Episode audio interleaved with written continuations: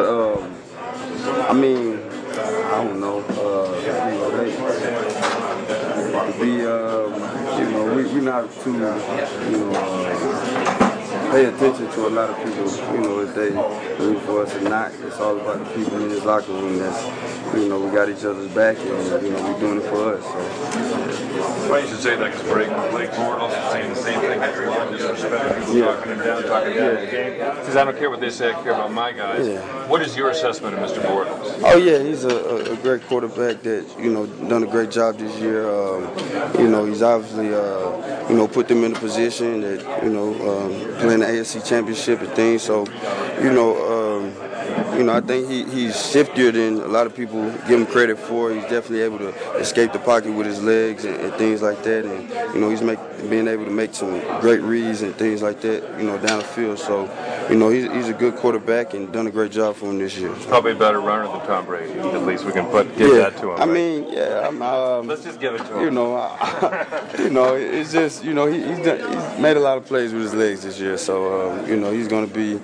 know, one of the guys we got to contain. So, yeah, yeah.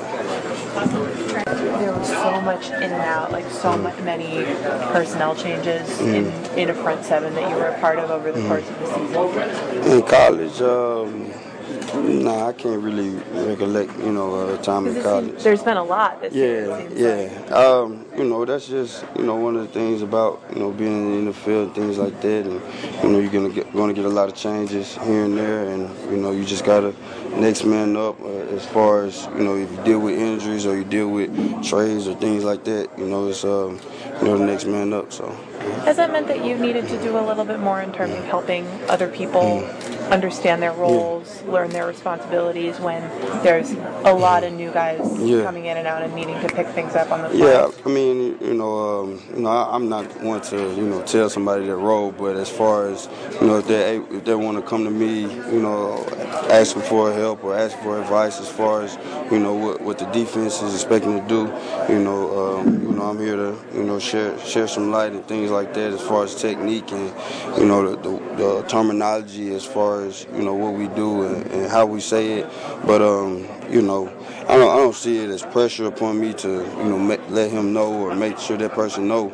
You know, it's just one of those things that if they need, if they need a little bit more, uh, you know, advice or a little bit more understanding, I clarify.